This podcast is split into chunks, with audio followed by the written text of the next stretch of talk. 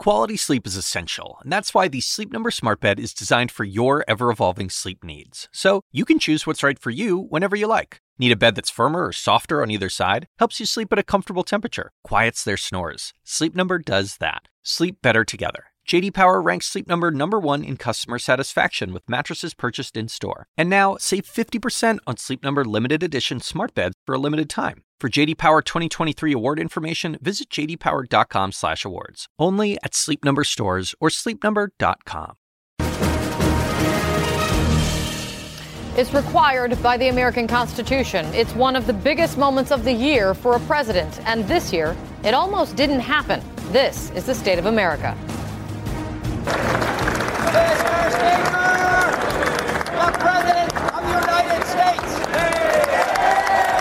Tonight, I call upon all of us to set aside our differences. There's not going to be any wall money in the legislation. Ports of entry, we might need more ports of entry in some roads. That's part of the negotiation. If there's no wall, it doesn't work. She's just playing games. It's time for us to have an honest discussion about our immigration system. I really think it's going to be a speech that's going to cover a lot of territory, but part of it's going to be unity.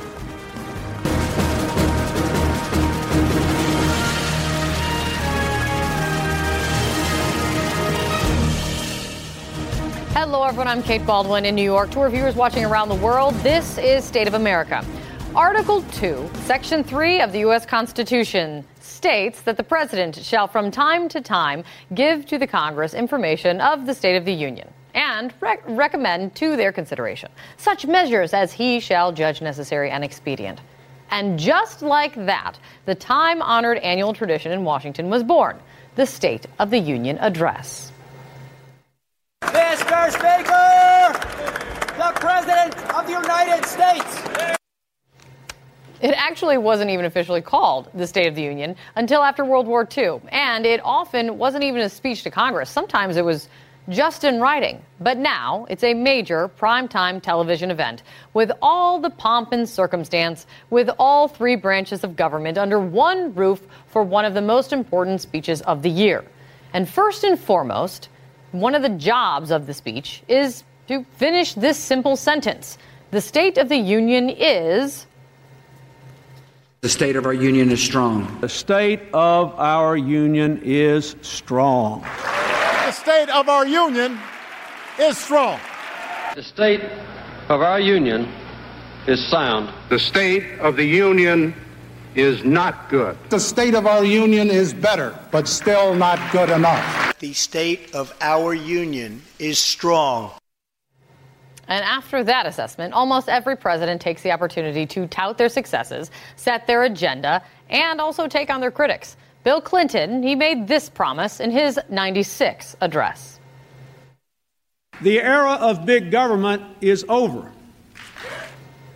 After that, he signed a balanced budget act and balanced the four last budgets of his administration, all while working with a Republican House. I know, unheard of these days. George W. Bush, speaking four months after the September 11th attacks, he coined a phrase in his State of the Union address that helped define his entire presidency.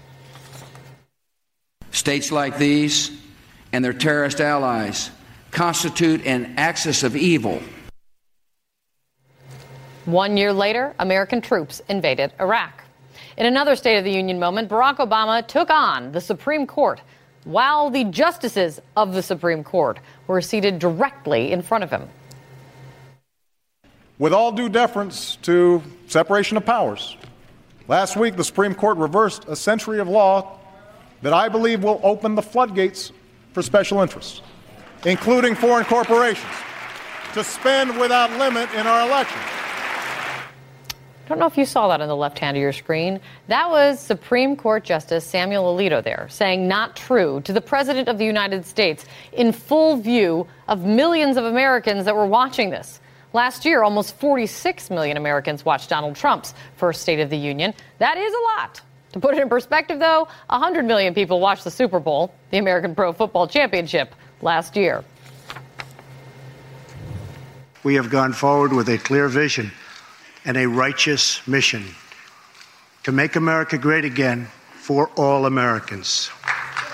But this year, as with everything, broke with tradition and almost didn't happen because of this because of the government shutdown. It was on the books for January 29th, and while Trump was prepared to give it, deliver it, rules dictate he has to be invited by the Speaker of the House. That's now, of course, Democrat Nancy Pelosi, and she said, not so fast. It was as if the Speaker of the House was speaking Trump's language by making this about television, because essentially what is on the line for the president is his show is being canceled, right? His annual show is being canceled. That is where we are. He wants to go on with the show. She's probably not going to let him. and in a very un Trump like move, the president eventually caved. The State of the Union speech has been uh, canceled by Nancy Pelosi because she doesn't want to hear the truth. Thank you for recognizing that it's inappropriate to have a State of the Union address where people are working hard, very hard, to protect all of us in that room and not getting paid for it. And while they haven't made any progress on a deal to keep the government open long term, they did agree to reopen for three weeks. And so the big date, the State of the Union date, is back on. So, what is the country likely to hear about the State of the Union this time around? Does the president have a plan to stop this constant cycle of government shutdowns? Does he have a final decision on when and how troops will be leaving Syria, as he's previously indicated? And what then does he think about Afghanistan? That's just to name a few of the topics he could hit on. We don't know, of course, but I do recall this appeal that came from the president from his last address. Tonight, I call upon all of us to set aside our differences, to seek out common ground, and to summon the unity we need to deliver for the people. With the government, government about to shut down for the second time, just days after the longest shutdown in history ended, I think we all know how well that one went over. Did the president not mean what he said in that last State of the Union? Was no one listening? Maybe both. There's always next year, I guess. And by next year, I mean we're actually talking about Tuesday night. So, coming up for us, how much good or how much damage can a president do with one big speech like this? We're going to look back and look ahead at the stakes for the president's big State of the Union address. The panel is here next.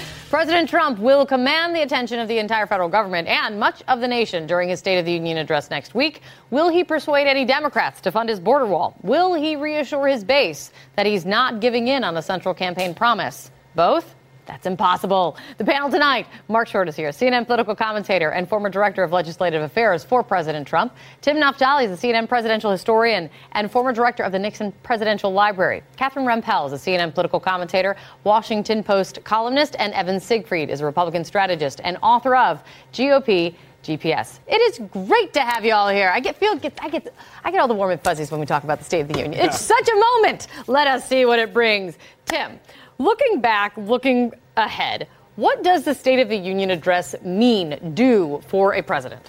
Well, most of them are really boring.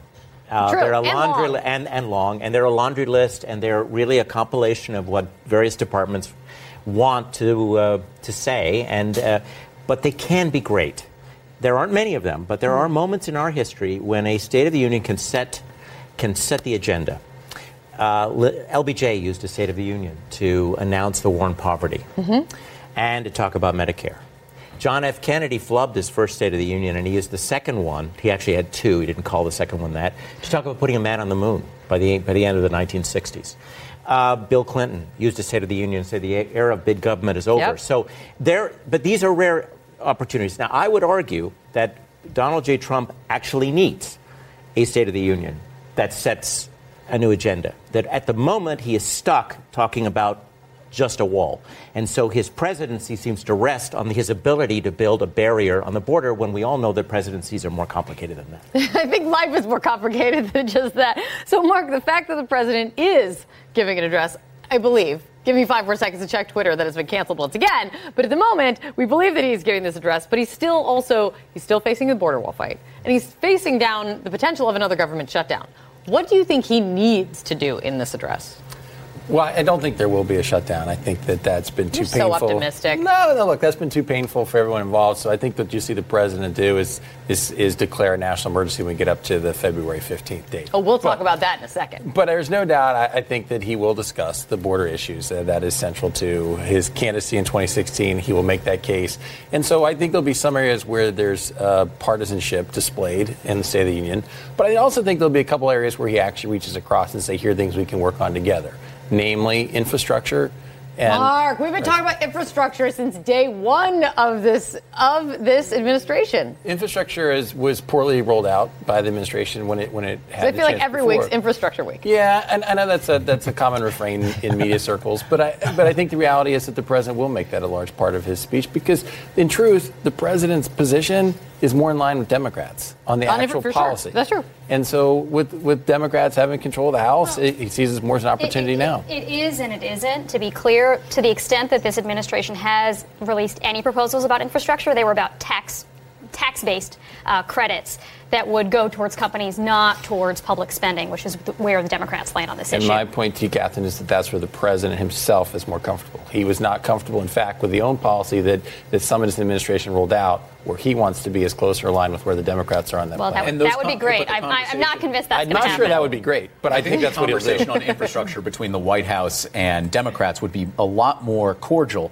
than, say, talking about the wall. And I think that there's a lot more room to get things done. I think the president also has a problem in coming off the shutdown. We did see some of the base begin to lose patience with him, either because they didn't like the shutdown itself or because they didn't want Didn't the want wall. cave. And he needs the wall. And it gets to what Mark said about the national emergency. A national emergency would be the best move for him politically because he can go out, declare that he's going to build the wall, avoid another government shutdown, and if the courts were to strike it down, he then ha- says, I tried, but it's these activist judges. It's another target where you can point the blame of the base and have that base shored up for If he, if 2020. he if he doesn't take the opportunity, I mean, he, there's there's I think there's no chance he doesn't talk about border security, as Mark well, would well know better than any of us, um, in his address. But if he doesn't lay out, and maybe we're already even past this point, but if he doesn't lay out, Evan, what exactly he can accept in terms of a compromise, in terms of something coming over from Congress that would fund the border wall rather than a national emergency. Is that a failure, or do you think that it's already past that point? I think the vast majority of the country has already made up their mind about the border wall and what they'll personally accept. Uh-huh. I think you're going to see the president actually pivot and try and go toward abortion because Ralph Northam just gave Republicans a gift with his ghoulish comments this week and about abortion and basically having it literally up until the moment of birth. And I think you're going to see him reestablish his pro-life and anti-abortion uh, bona fides, which is going to really rally, especially evangelical Christians, back to the president and help shore up the base going into reelection. So that would be uh, definitely an area where you're not going to see, you know, you, in State of the Unions, what we see is um, when do the Democrats stand up with the Republicans? When do the Republicans stand up? When do the Democrats stand up? It's just kind of a little bit part of the folly at home to watch. When how is Nancy Pelosi going to act because she's going to be sitting behind the president the whole time? One area I'm most interested in eh, when this would happen is that I'm interested in is when he talks about the economy. The president has a real win in looking at the economy. This most recent jobs report coming out, it's it's great. It's good. No one can dispute that. Is that something that Democrats should, I don't know if they will, but should be applauding when the president talks about it? Kate, it's, it's all I think about the nature of the climate he's creating. He's already attacking Speaker Pelosi. I mean, if a man wants a compromise, he's got to show respect for the person he's dealing with. He And has not come up with a nickname yet. I don't know if that might be. Well, boy, that's a Pelosi is Nancy. That's a low. That's a low standard. I mean, after all, if we're going to have a compromise, and if Democrats are going to find find their way towards supporting a Trump initiative like infrastructure, which I'm sure most of them would, Yeah. if it weren't Trump's initiative, then he's got to show respect for Nancy Pelosi and not be sending signals that my bottom line is this. Well, I, I think it's not only about sending signals or whatever. I mean, this is the guy who ran as the great deal maker. And by alienating whoever is sitting on the other side of that table and insisting, whether it's China, whether it's Nancy Pelosi, or anyone he's negotiating with, and insisting that the only way that he can win is if the other side loses. By having sort of a zero sum view of any sort of negotiation, mm-hmm. it puts the person on the other side of the table in a very awkward position. Because even if you agree with Trump, if you hand him a win, that must mean that you lose. Rather than framing everything as win-win. This is something that Democrats can agree upon. You know, with me, this is something that we can all get behind. China can win through our mutual negotiations or whatever. By framing everything as we've been losing, we need to start winning. We need the other side to back down. you sort of force the other side into this position you- of opposing everything. Did you see it? Did you see? Did you see that with him often? Like we can all win in this. I would look at last year, in fact, what we did is we signed a $1.6 billion bill for border infrastructure that was a bipartisan bill. So when we talk about the presence and transitions here, let's recognize that Nancy Pelosi has said there'll be zero, zero mm-hmm. funding for the wall. And he, she said that repeatedly, and she said it again this week, which doesn't actually show much room for compromise or working with the president. Don't together steal with the my president. thunder, either. Mark. That's Yeah. my next segment. But quick, one word. The State of the Union is. Who wants to give me a word? The State of the Union right now is Troubled. Troubled. What do you think? Uh, on the economy, it's great. you can't have the caveat. Divided. Divided and Uh, Schrodinger's State of the Union. It's a Rorschach test. no Rorschach test. That's good. Stand by, guys. Still ahead, President Trump is ending the week with some major economic news. Is this good news for Donald Trump and bad news for the Democrats? Can it ever be good news for both anymore? That is next.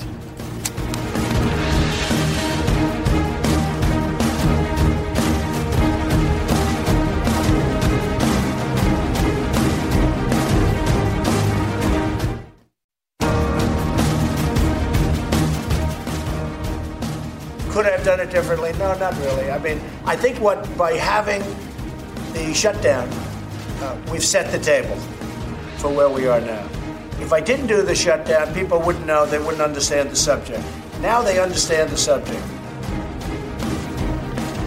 Is that President Trump right there saying that the longest shutdown in government history was a good thing? Does that mean that he has won the week? And can you just win the week by declaring I've won the week? Because then that's how we're going to start the segment every week. Let's find out. Mark, please make the case. Can you make the case that the president won the week? Because he caved and came to the shutdown. This is a man who never caves. And now we're facing down another potential of a shutdown. I know you don't think it's it, that's that's going to happen when it comes to this border wall. I don't think shutdowns are political winners. I don't think you can make the case that this has been a, a triumphant week um, for the president's team.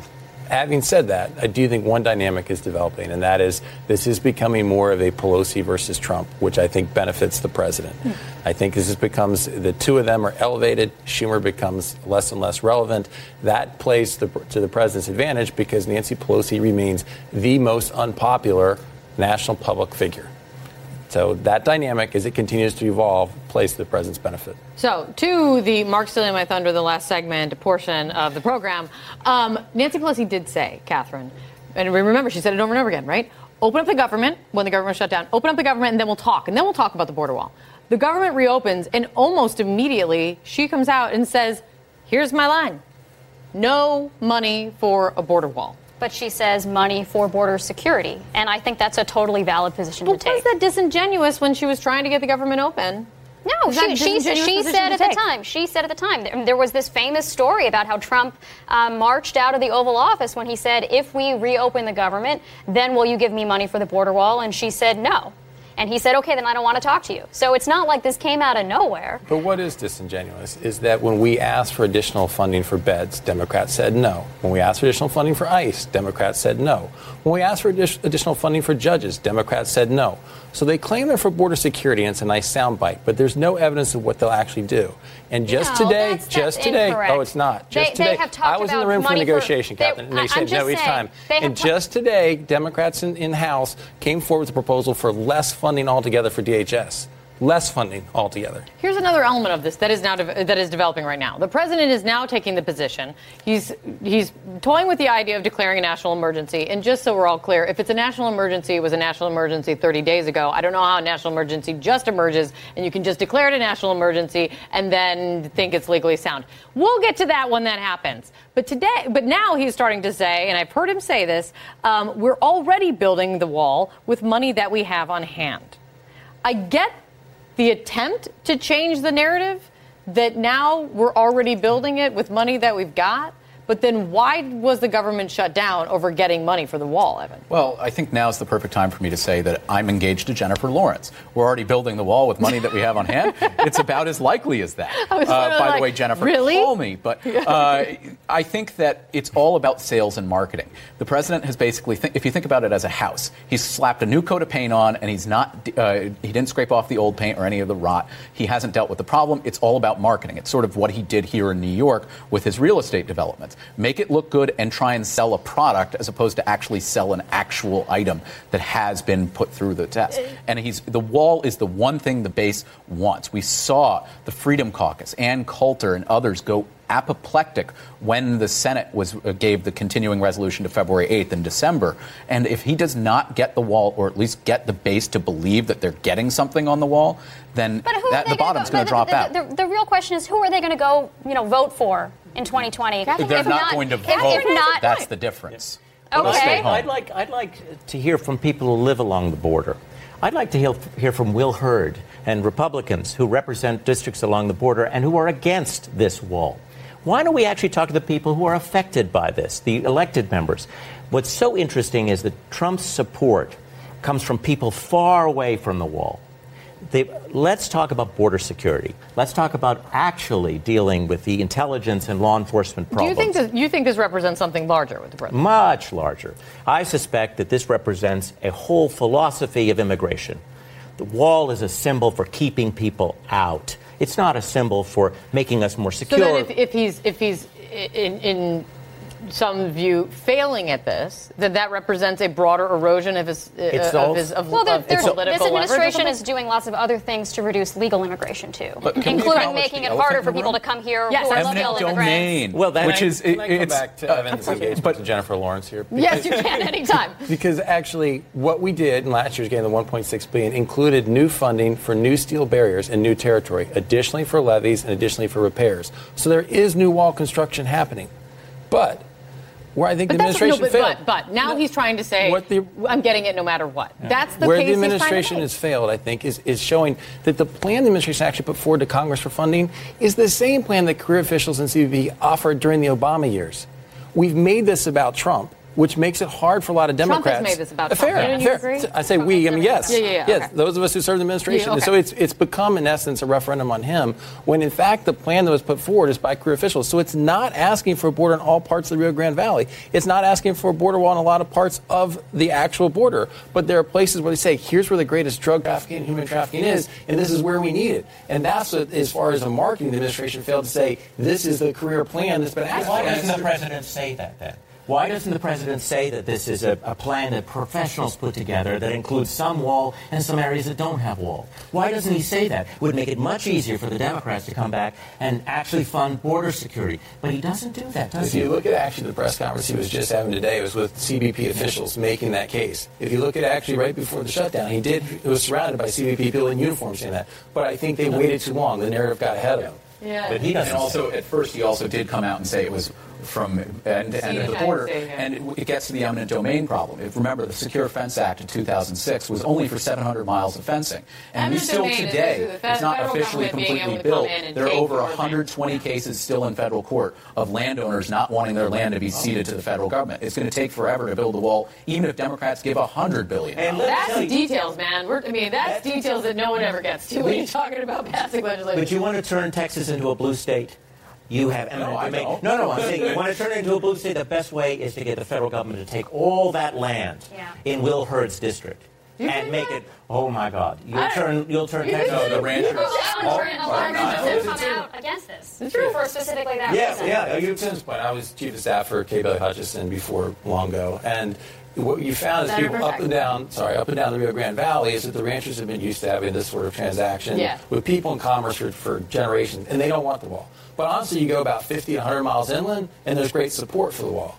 And so when you represent an entire state, it's it's a very divisive issue across the when you represent an entire country. Yeah. It gets real simple. I did hear the president say that the new wall is going to be a lot more attractive, and that might have been one of the problems. Literally, that might be a direct quote. Just marinate on that. Great to see you guys. Thank you. Thank you. Thank you. Thank you. That's the State of America this week. Be sure to listen to our podcast, everybody. We'll see you back here next week. I'm not kidding.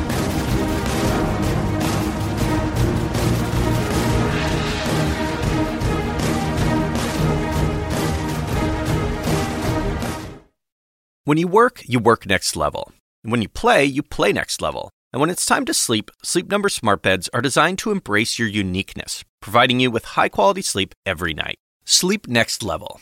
JD Power ranks Sleep Number number 1 in customer satisfaction with mattresses purchased in-store. And now, the Queen Sleep Number C4 smart bed is only $1,599. Save $300 for a limited time, only at Sleep Number stores or sleepnumber.com. Prices higher in Alaska and Hawaii. Quality sleep is essential, and that's why the Sleep Number smart bed is designed for your ever-evolving sleep needs. So, you can choose what's right for you whenever you like. Need a bed that's firmer or softer on either side? Helps you sleep at a comfortable temperature, quiets their snores. Sleep Number does that. Sleep better together. JD Power ranks Sleep Number number 1 in customer satisfaction with mattresses purchased in-store. And now, save 50% on Sleep Number limited edition smart beds for a limited time. For JD Power 2023 award information, visit jdpower.com/awards. Only at Sleep Number stores or sleepnumber.com.